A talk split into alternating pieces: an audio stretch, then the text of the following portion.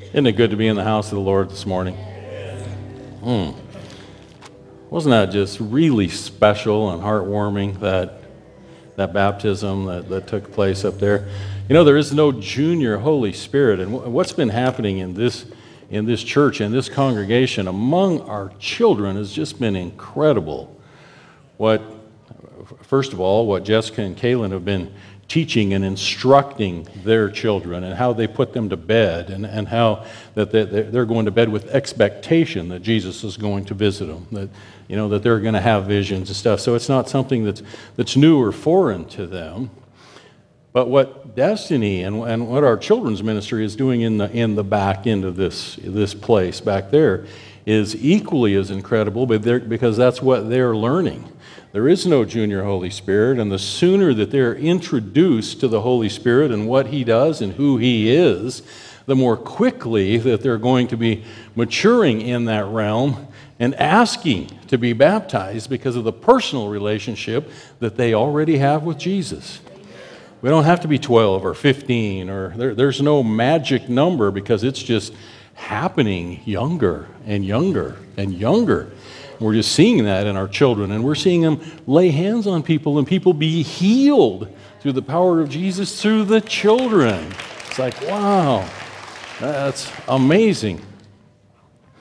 Um, just recently, uh, a young man came to me and he was sharing some, some concerns about his young son that's somewhere uh, in the seven or eight to 10 year old range. And, and, and he was saying, you know, these, these magic boxes, these iPads and, and the, the cell phones, you know, these, these kids at two or three years old can navigate these things. I have a, a three year old granddaughter that can do equally as well, if not better than me, on the iPhone. She can get a hold of it and just, just like, are you kidding me?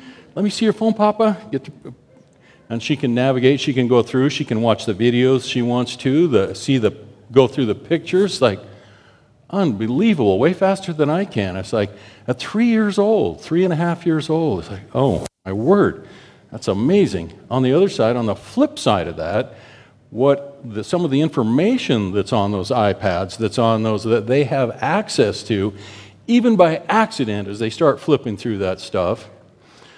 This, this young family that, uh, that was talking to me here a, a little while back was explaining, you know, our son blah, blah, blah. And, some of the, and, and we've looked at the history, and some of the things that he's been looking at are just absolutely appalling to us. I mean, we're not talking about hardcore porn or anything, but it's the stuff that leads to that, which so many men, young and old, struggle with. And so we, we were just taking a, a look at that, and, and he was asking me, this, this, this young man was asking me, so you know, how do we deal with what, what are we going to do? How, how do we deal with this? But the more they looked into it, they, they begin to find out that it's like, oh, and, and uh, quit the, like, what are you doing? You're blah, blah, blah. You know what I'm saying? The first thing that we do so often with our children is just like, oh, panic, and then we just start to let them have it.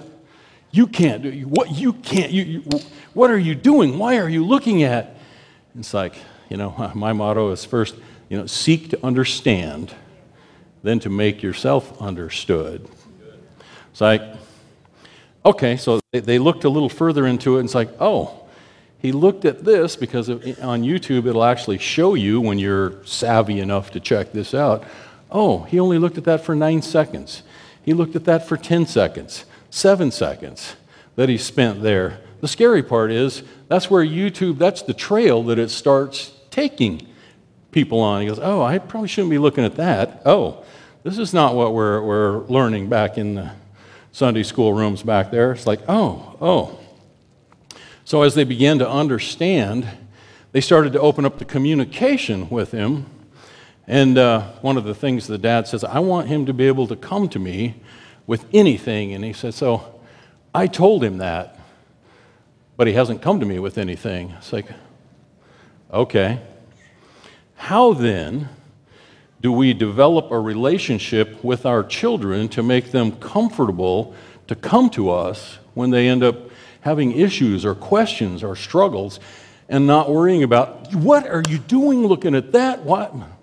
You know, when our first response is panic and you're in trouble and I'm taking that thing away from you and don't ever. It's about building relationship. I said, here's what you need to do you need to make a very, very valuable investment into your son. You need to sit him down and begin to learn what, what he's interested in by engaging in conversation. That you, that you get this started even by asking him questions. What do you think about? What, what do you think about this? You know, just start so there's comfort in communication between you and your son. Right? I mean, how many of us would just run to our dad if he we just got really chewed out, we knew we had done something wrong, we knew we were in trouble, and then he says, "Son, you can come to me with anything. You can ask me anything, you can tell me anything. I want to talk to you about everything." It's like, "Okay, first, the relationship has got to be established." You can't speak into someone's life that you don't have relationship with, even if it's your own son or daughter, because they're not ready to hear and listen. Does this make sense to anybody yet? It's like relationship is so important. Communication is so important. We're, we don't want to be seen as the dad who's there with already got the switch ready, already got the the, you know, the paddle with the holes drilled in it ready that's going to let you have it because you've messed up. Critical, critical, critical that we're sitting down, that we're spending time, that we're looking into that kid of ours or those kids of ours one at a time, looking into their eyes, hearing what they're interested in, what they're thinking about, what they want to talk about. So when they do have a question or a problem, they're ready to come to mom, come to dad and have that communication, that open communication. And I want you to know that it's the same thing with our Heavenly Father. We do not serve a father who just sits up there and says, Ah, you messed up. I'm going to whap you. You're going to pay for this. Uh, because there would be nothing but confusion. And so many people because of the relationship they have ended up having with their own father and or mother end up having a difficult time understanding a loving God and a loving father because there's some confusion about obedience and love. Anybody been a part of that, witnessed that? Yeah, I see plenty of hands, and I've heard several amens and another one. I see that hand. I see that. you know, it was my father, is someone that I absolutely admired, completely obeyed, unless I was really sneaky and made sure not to get caught. But it wasn't until later years that, that I established a relationship where my father ended up becoming my best friend. In the beginning, I feared my father because of the discipline. I, I, I loved him. I wasn't, uh, okay, I should correct that. It's not like I was, I was really afraid of him. I was only afraid of him if I had done something wrong and knew that I'd done something wrong because I knew he loved me. I knew he wanted the best for me. I knew he supported me, and he let me know that. He encouraged me. But there was kind of, uh, again, a, a little bit of a fear factor, which kept me being a little bit sneaky kind of hiding some things. Like Adam and Eve, when they first got caught, what did they do? They wanted to sneak around and hide. They didn't want to just jump right up and confess. They wanted to sneak around and hide because God was coming, and the voice. So, so it, it's a, a situation that until I was mature enough to understand how I was supposed to act, who I was supposed to be, if I had done something wrong, then I was a little afraid and kind of looking out of the corner of my eye, watching my dad. Anybody else gone through that? Yeah.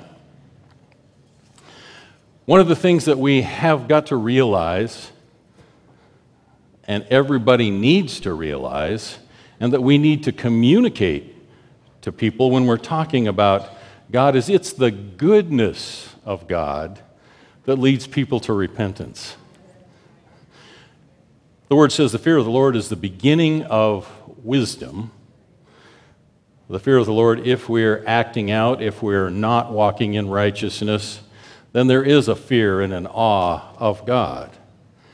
But we know, but knowing that it's His love, it's His goodness, it's the plans that He has for us that leads us to a place of wanting to repent, wanting to serve Him, wanting to obey Him, is His goodness and His love for us.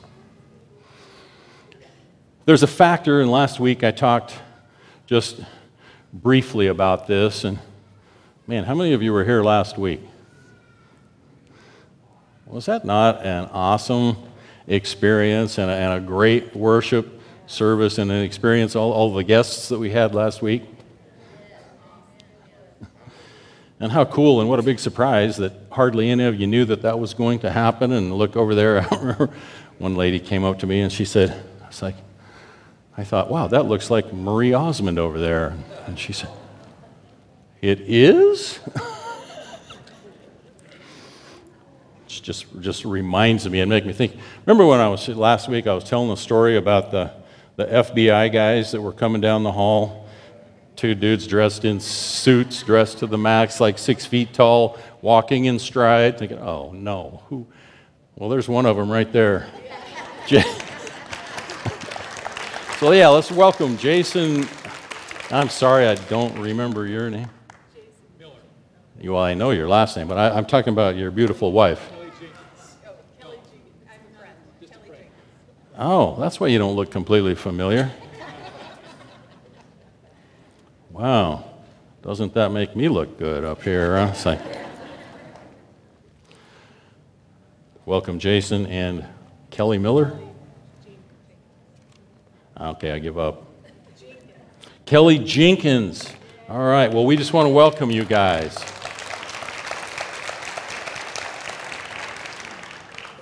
Think that was probably about three or four years ago, the first time that you came and probably sat in that same spot right there. And we were able to welcome you. And I think you guys even got some prophetic words before the day was all over last time. Maybe that'll happen again. Anybody got a word for these guys? Okay, Lynn, where were you when you quit right there? Yes, the kindness of God that leads us to repentance. I want to get.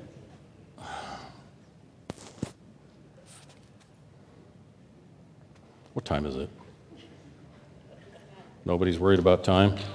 Okay. Well, what I want to do is back up because I, here's where I was going. Last week, I was talking a little bit about, about David and him deciding, he figured out in his head he wanted the presence of God to come back. He wanted to, back in the city of David, he wanted to get that presence of God back. So he went about it his own way, started using his head instead of listening to, closely to the word of the Lord and the instructions, the very clear instructions that Moses had been given, is how to move the presence of God into a, a new place. It was to be carried on the, on the shoulders of the, of the Levites, and there was very specific instructions. David thought about it. He talked to some council, and the council all agreed with him. So he listened to the voice of the people and decided in his own head, we can do this, we can handle this. And unfortunately, that was a really bad plan. They tried to manhandle the Uzzah, tried to manhandle the ark, and was killed. The presence of God was not going to be moved, was not going to be going to manifest or be moved or manhandled so he was killed, instantly killed. David was a little freaked out by that and decided, I better pay attention, I better back up, backtrack, and redo. So he did. Uh, the house of Obed Edom was incredibly blessed. They moved the Ark of the Covenant in the right way as instructed and directed according to the voice of the Lord. And there was much worship, much celebration, and the city was then blessed. Okay, moving into Samuel, now I want to uh, talk a little bit about Saul. Saul was David's, David's predecessor, and Saul was, was called, he was anointed by Samuel to be king. He had heard the, verse, the voice of the Lord. He had spent time on, on the mountain with Samuel and some of the other prophets, and they came down. He was in, in, while in the presence of the prophets, Saul prophesied. You remember that story? When he went and he hung out, he, he prophesied right along with them. He felt the presence of God. He prophesied right along with the, with the prophets when he was with the prophets. When he's out of the presence of the prophets, Samuel was the prophet. He was the voice of the Lord in Saul's life. Everybody got that? Samuel was the voice of the Lord in Saul's life. Okay, I just wanted to make that very clear. Now, he had given Saul, when he became king, I don't know how many of you remember the story. After Saul had been anointed to be king, after he was called to be king, after they're ready to end up having the celebration, the coronation, to, to, to, put him on the pedestal, to put the crown on his head, they're looking for him. It's speech time, man. We're ready to put this on your head. And, and he was nowhere to be found. He was hiding in the baggage. Remember that story? Some of you definitely. Well, that's how Saul thought of himself. Man, I'm the least of the least of, of this family, the least of the family my father and my father's family, the least in the family of Benjamin. I, I, am the least, the least. That's how he thought of himself. He was very, very humble and very eager to listen then to the word of the Lord, right? God rejects the proud, but gives additional grace to the humble.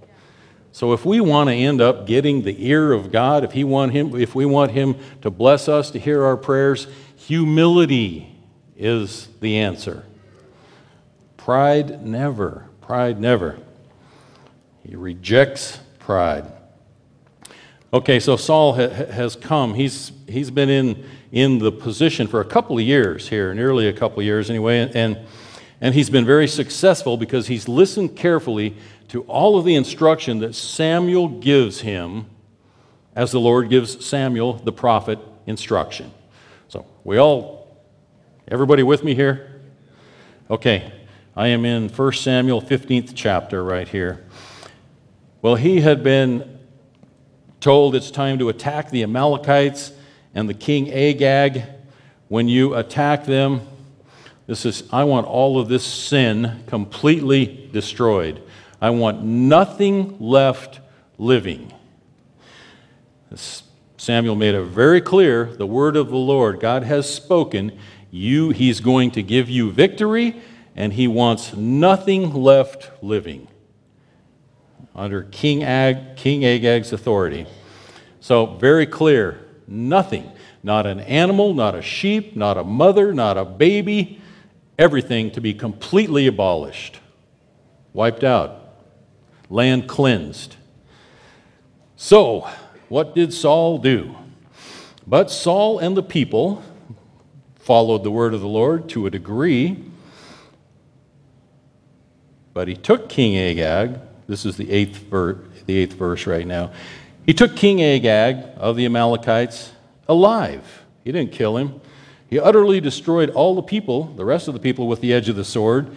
But Saul spared King Agag and the best of the sheep, the best of the oxen, the fatlings, the lambs, and all that was good and were utterly and were unwilling to utterly destroy them all. But everything despised and worthless they utterly destroyed. So Saul and the people that he was with decided to use their intellect, and it really didn't make sense to them. Now, why should we waste all this good stuff? This doesn't make sense.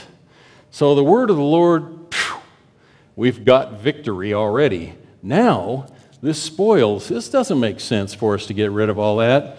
And man, this king begged for mercy, so we'll let the king live. We'll keep the spoils. And you know what? We've kept some really good stuff, so we can just use that as burnt offerings now.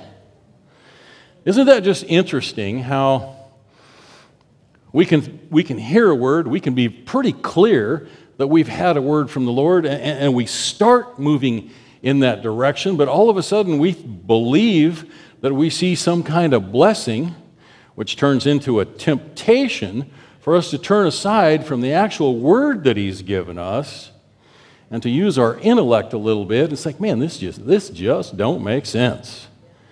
I think, look at the, these are perfectly good. Yeah, let's kill that one. It's got a bum leg. Oh, let's kill that one. It's got spots. Let's, we start to sort through the words. It's like, yeah, this one makes sense. This one doesn't. Are you with me? Yes. We can engage our intellect and completely mess up and twist what God has given us and instructed us to do. And that's exactly what Saul had done. God was so disappointed with him, he sent Samuel back to him to tell him, you know what, you've messed up again. This was his second big faux pas. This was not first. You've messed up again. So let me, let me just read this to you. Let's go down to verse 16. Then Samuel said to Saul, because Saul started saying, Well, we've, we've just kept the best, and our plan was, you know, we, we were going to sacrifice them. We were going to give them as sacrifice. It, it made good sense. Samuel said to Saul, Be quiet. Like, shut up. This is not going to work for you, dude. I will tell you what the Lord said to me just last night. And he said to him, Speak on, Samuel. So Samuel said, When you were little in your own eyes, were you not head of the tribes of Israel? It's like, when you came in with humility, when you were humble, when you were listening carefully and accurately and obeying my every word, didn't I bless you? When you were little in your own eyes, were you not head of the tribes of Israel? I put you over all of Israel. And did not the Lord anoint you to be king over the complete, over all of Israel? Yes, yes, yes. Now the Lord sent you on this mission, and He said, Go and utterly destroy the sinners, the Amalekites. Fight against them until they are all consumed. Why then did you not obey the voice of the Lord? Why did you swoop down on the spoil and do evil in the sight of the Lord? Saul said to Samuel, But I have obeyed the voice of the Lord and gone on the mission which he sent me. And I brought back King Agag of Amalek. I've utterly destroyed the Amalekites. But the people took the plunder, the sheep, the oxen, the best of things which should have been utterly destroyed to sacrifice to the Lord your God in Gilgal. You know, it's something that all of us, especially when we're younger and immature. And some of us, most of our life, are looking for somebody to blame. When we end up getting the, getting the rebuke, getting in trouble, or something. I, but she made me do it. He made me do it. Even back to the Garden of Adam and uh, Adam and Eve in, in the garden, we said, "Oh, it's that woman you gave me. She made me do it." We've been looking for somebody to blame, but God's not interested in that. No, it's up to you. You're the one who's been disobedient. So here was his words. We're going to skip down to 23. So you, 22, 22 and a half. the Lord, does the Lord have great desire, uh, great delight in burnt offerings, sacrifices? It's like, no. He's not interested in those sacrifices, especially something that you've taken that wasn't even supposed to be taken. It was supposed to be dead already. As in obeying the voice of the Lord, behold, it's better to obey than to sacrifice, and to heed than the fat of rams. Rebellion is as the sin of witchcraft. Everybody say with me witchcraft. And what does God think about witchcraft? Mm. Ooh, no, negative negative. For rebellion, when you have rebellion in your heart, when you rebel against the Lord, it is as witchcraft. When you rebel against the word of the Lord that God has given the prophet who has been put in charge, in authority over you, it's as witchcraft. Okay, listen to the next part. Stubbornness is as iniquity and idolatry. It's like, oh dear. Well, it's one thing to talk about rebellion, but what about stubborn? Stubbornness is as iniquity. Well, what's, a, what's a breakdown for iniquity? It's like iniquity is just sin in your life. Stubbornness is as sin in your life, and idolatry, which God completely is against and opposed, it means that we are setting ourselves in a position. Remember, I've quoted so many times uh, Jack Thompson is like anything that you have to check with before you can say yes to God is an idol in your life. Anything you have to check with before you can say yes to God is an idol in your life. If we become stubborn, just in who we are and in our personality and in our, in our actions and in our obedience, that stubbornness is as idolatry. It's putting ourselves and our thoughts and the way that we feel above how God feels and what His desire is for our lives. Well, how does that feel? Wow or ow? Which one did you say, Dale? Both? Now, listen, you know, so Saul is pretty upset about this whole thing, and he goes, You know, I've sinned. I have sinned. But, but, I have another favor to ask of you, Samuel. Would you uh, accompany me up in front of the elders and help me to worship the Lord so I won't lose face in front of the elders. It's like, Saul, if you had another chance, you just completely blew it because it wasn't about being obedient, falling on your face, asking forgiveness. It, it, it, he just goes on and says, would you accompany, would you follow me? Would you take me up in front of the elders of Israel so I can worship in front of them? Oh, that's what I said, Louis. Oh, my goodness. Saul, come on. I thought you were a little bit more mature than that. But the insecurity and the fear of people, the fear of man, what they thought of him was still so inherent in his life that his last request to Samuel was, Will you go up with me so I won't lose face in front of the elders? It's like, oh, man. It's the goodness of God that leads us to repentance.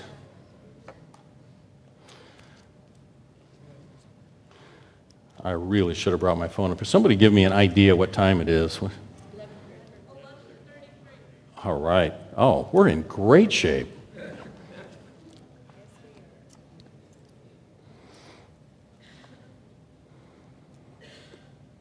It's the goodness of God that leads us to repentance, his love, the plans that he has for our lives. Ephesians 2:14. Let's turn to Ephesians 2:14. Let's turn to Ephesians 2:10 not 1410. For we are his word. Let's, let's back up to 8. For by grace you've been saved through faith, not of yourselves. It's the gift of God, not of works, lest anyone should boast. For we are his workmanship, created in Christ Jesus for good works, which God prepared beforehand that we should walk in them. We were created for good works, which we should walk in before them. God knew, established, and had a plan for your life. You were created for good works. We're not saved by good works, we're saved by faith, by grace, through faith, to do the good works that He had established and planned for us before the beginning of time. We got it? How are we saved? Grace, faith, all of the above. I want to talk about grace here, here just in a little bit. I believe that when God You know, we, we all have callings on our life. When, when God saves us, there's a calling and, and a plan and a purpose for your life, and it's to do good works for Him. Everybody say good works. Important works. Because anything we do for Him is important. Okay, now we're going to turn, we're going to jump back to this, but I want to turn to Revelation. Revelation 3, start with verse 19. Knowing that God has chosen you, called you for good works, that it's His goodness, His love that has caused us, that's brought us to a place of repentance. We've asked Jesus to come into our life, or at least this is what's supposed to happen. Beginning in verse 19 As many as I love, Jesus speaking, red letters, as many as I love, I rebuke and chasten. Anybody know what rebuke means? Express sharp disapproval or criticism because of behavior or activities, unacceptable activities. So, whom I love, I rebuke and I chasten. Chasten, to punish in order to bring about improvement in behavior, attitude, or to restrain or moderate. So, as many as I love, I rebuke and chasten. Therefore, be zealous. What is zealous? Zealous means to do it with zeal, to do it with passion. I mean, gung ho, full of passion. So, therefore, be zealous, be passionate about repentance. All right, we just call it passionate repentance. Because in verse 20 it says, Behold, I stand at the door and knock. If anyone hears my voice and opens the door, it's like, I, I think that I, as I was kind of pondering and meditating on this part of the scripture right here. He says, Behold, I stand at the door and knock. You're not just answering to the knock. It says, If anyone hears my voice and opens the door, it's like what was the problem that Saul had? The voice of the Lord he was not obedient to. It's like he heard the voice through the prophet Samuel, but was he obedient to the voice? No. Anyone hears my voice and the knock on your door and comes and opens that door, I will come in to him and dine with him, and he with me. Isn't that a beautiful scripture right there? If you hear the knock on the door, you hear the voice, you know who's speaking, you open the door and he will come in. I was talking about us fathers and our children, how important it is that we establish relationship, that we have communication, that we sit down at the dinner table and have, have a meal together and just and talk across the table as we build relationship with our children, as they know how much we love them and how much we value them and how important they are to us. This is what Jesus is saying to every one of us right now if you will respond, when I knock on the door, you hear my voice. If you will open that door, I'll come in and we'll have a meal together.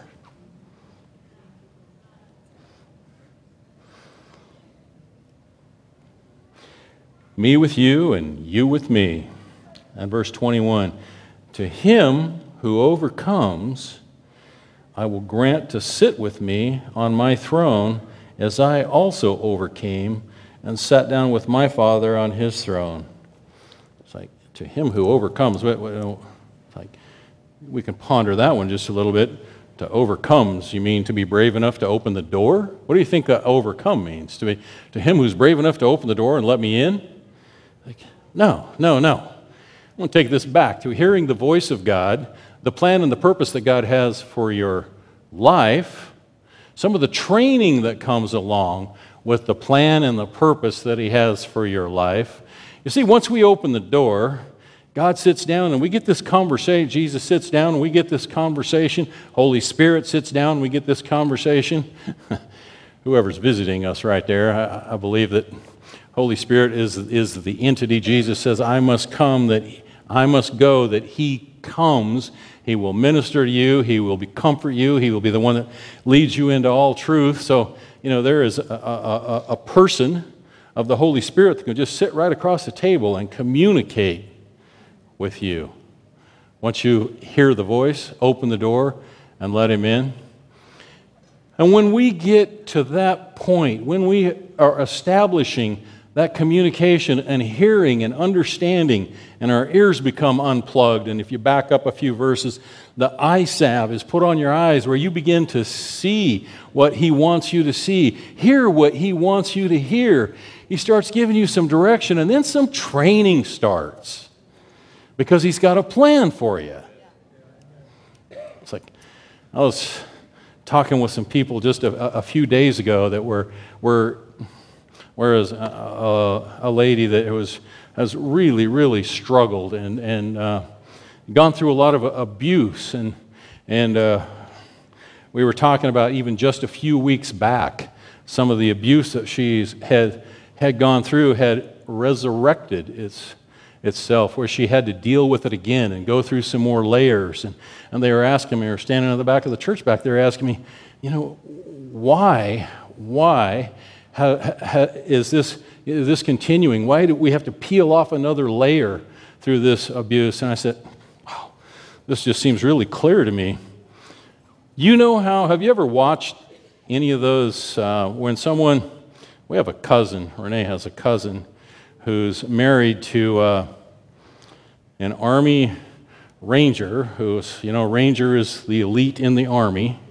Then they moved from Ranger to completely special ops to be a sniper, which is a whole nother level of crazy, all kinds of training, testing mentally, physically, emotionally, what, how much they can take. There's just crazy training and step after step after step to a point, I was watching some of this on a, on a video where these guys, they get all camoed up, and there's this like watchtower, and guys on the watchtower with, with binoculars that are, that are watching out over this field. These guys are all camoed, and there's a test to see if any of them can get, like it's over 100 yards across this field to cross that line without being detected where it's just in camo, it's like, oh my goodness. So they have to be so, so, so, so patient. They have to persevere. They have to forget about hunger and thirst and having to go to the bathroom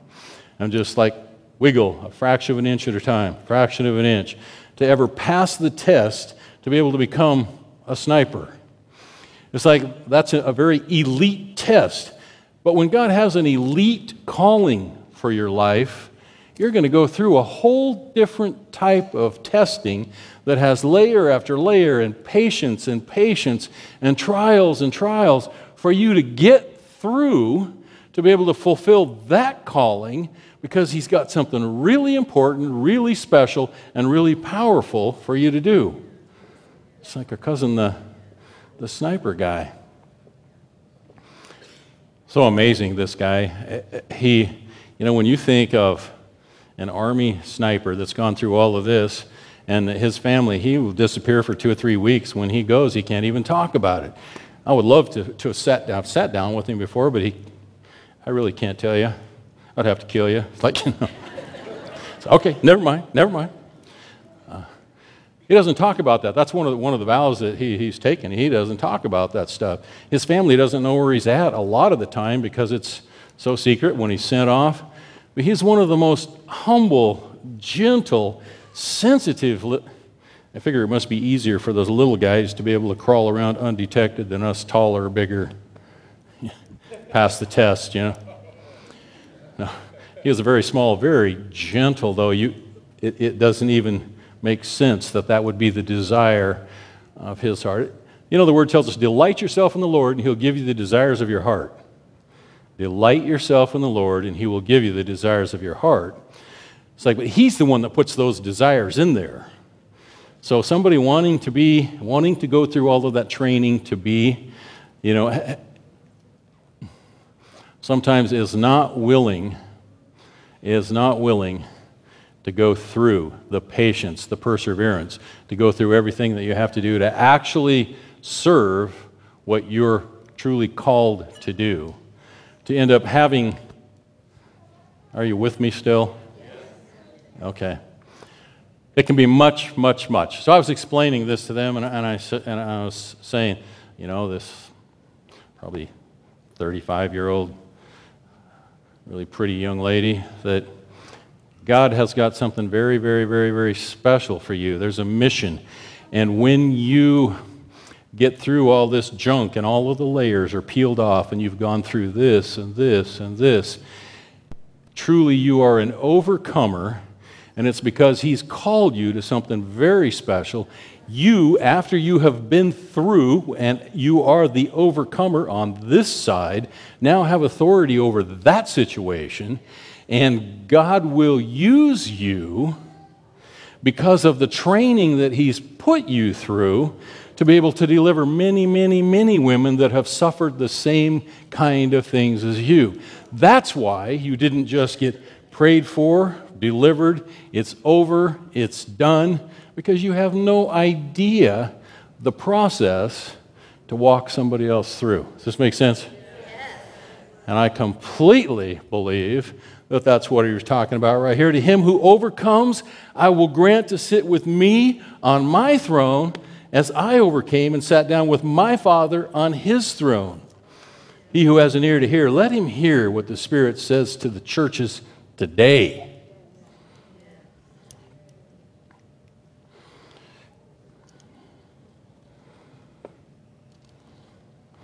We're created for good works, which God prepared in advance for us to do.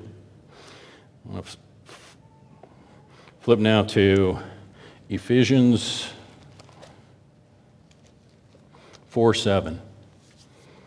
Ephesians chapter 4, verse 7.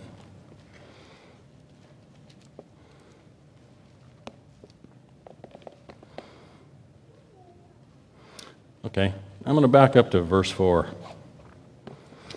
There's one body, one spirit, just as you were called in one hope of your calling, one Lord, one faith, one baptism, one God, one Father of all, who is above all, through all, and in you all.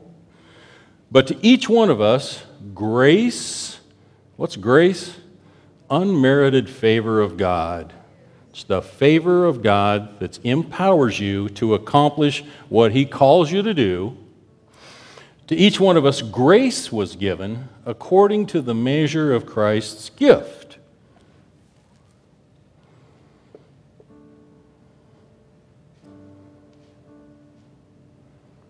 So, what I just described to you, what I've just described to you, is God, when God puts a calling in your life, and you step up to that calling and you say, I'm willing, Lord. I've opened the door. We're having the meal. We've got the communication established. I just want you to know I'm all in, Lord. I'm all in, fully submitted and committed to do whatever you call me to do. He's saying it's His gift, a grace established within you that gives you the authority, the power, the gumption to get it done. The word says, His grace is sufficient for me. His grace. Everybody say with me, His grace, His grace. is sufficient for. Sufficient for me. Once more, His grace is sufficient for me.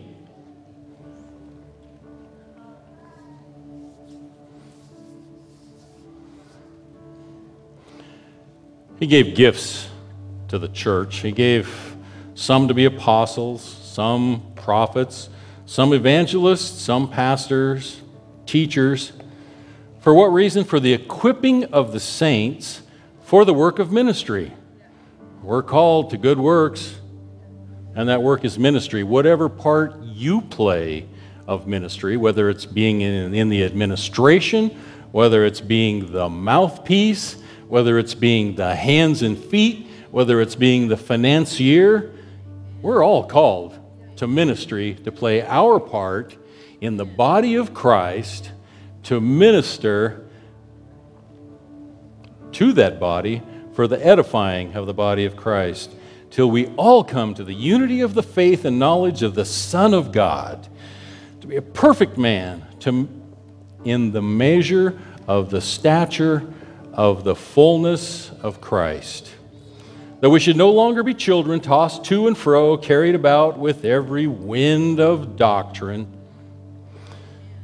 One of the things that I've talked about over the last couple of weeks is how important it is that we know and that we're familiar with our Word with the Word of God, with our Bible, because the enemy comes in just so often to just put a little twist, just a little twist and a little tweak.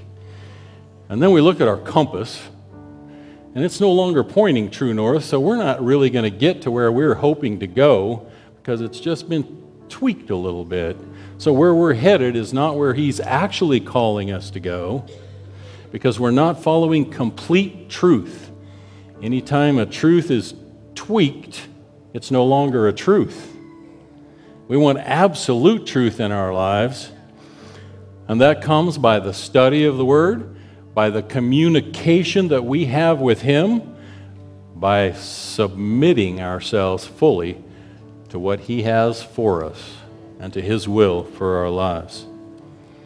No trickery, no cunning, no craftiness is going to is going to trip us up but speaking the truth in love, that we may grow up in all things into Him is, who is the head, Jesus Christ, from whom the whole body, joined and knit together by what every joint supplies. That's all of us. He's talking about all of us. We've all got something to contribute and give. According to the effective working by which every part does its share, causes growth of the body for the edifying of itself in love.